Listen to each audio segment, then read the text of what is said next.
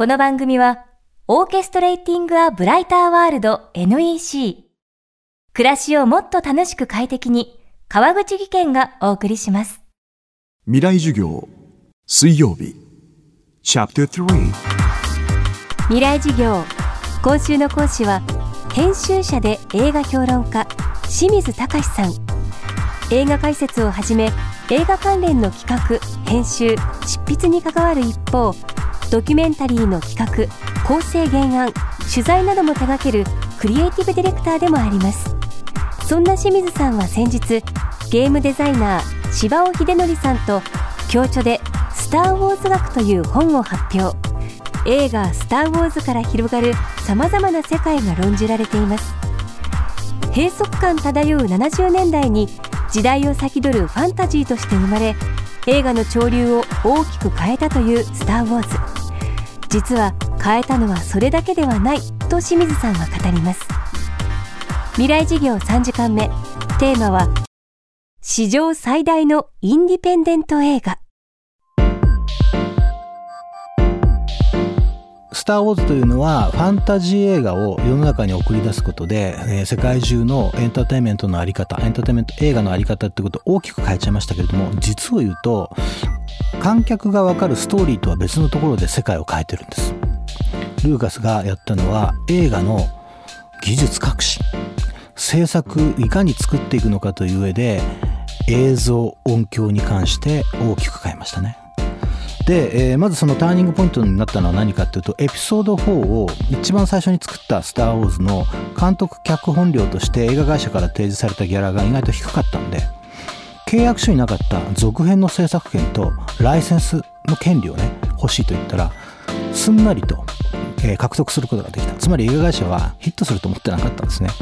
で、えー、ルーカスはその資金を元手にマーチャンダイジング、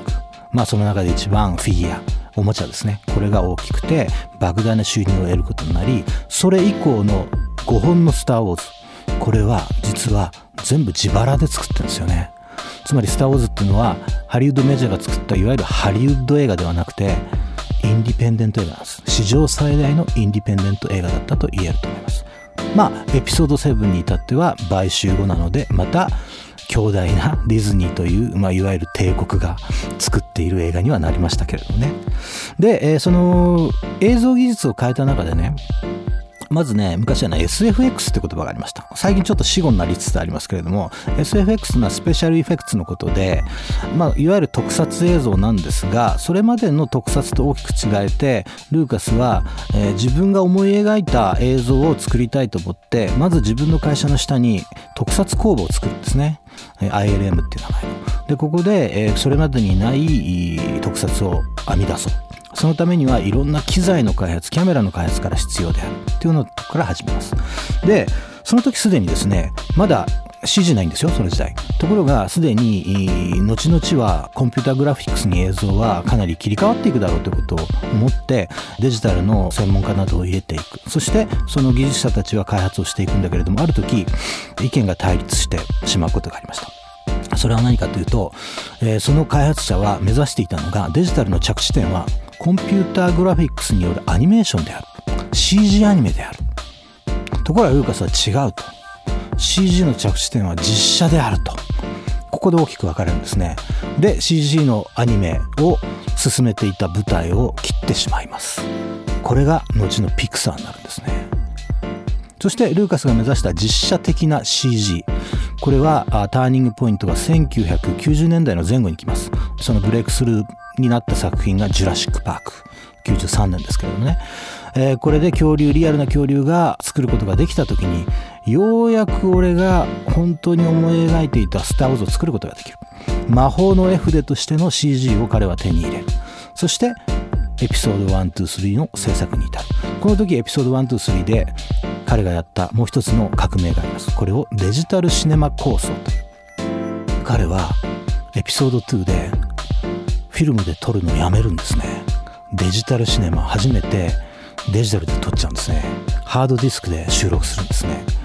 つまりそれまでのそのテレビ技術から進化してきたものとフィルムが融合するような形になっちゃう。そして撮影の時点から、そしてポストプロダクションの特撮、あるいは編集、そしてさらに上映に至るまで、これを全部デジタル化しようということを発想するんですね、エピソードいちとさんの時代に。最終的には、つまり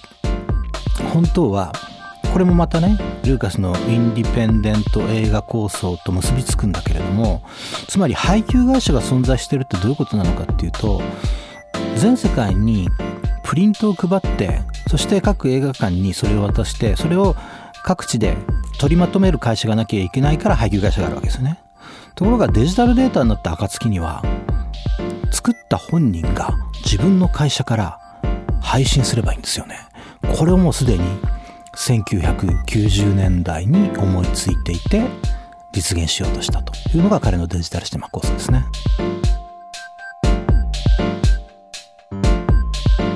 未来授業、今日は史上最大のインディペンデント映画をテーマに清水崇さんの講義をお送りしました。明日も清水さんの講義をお届けします。川口技研。階段での転落、大きな怪我につながるので怖いですよね。足元の見分けにくい階段でもコントラストでくっきり白いスベラーズが登場しました。皆様の暮らしをもっと楽しく快適に、川口技研のスベラーズです。未来授業。この番組はオーケストレーティングアブライターワールド エヌイーシー 暮らしをもっと楽しく快適に、川口技研がお送りしました。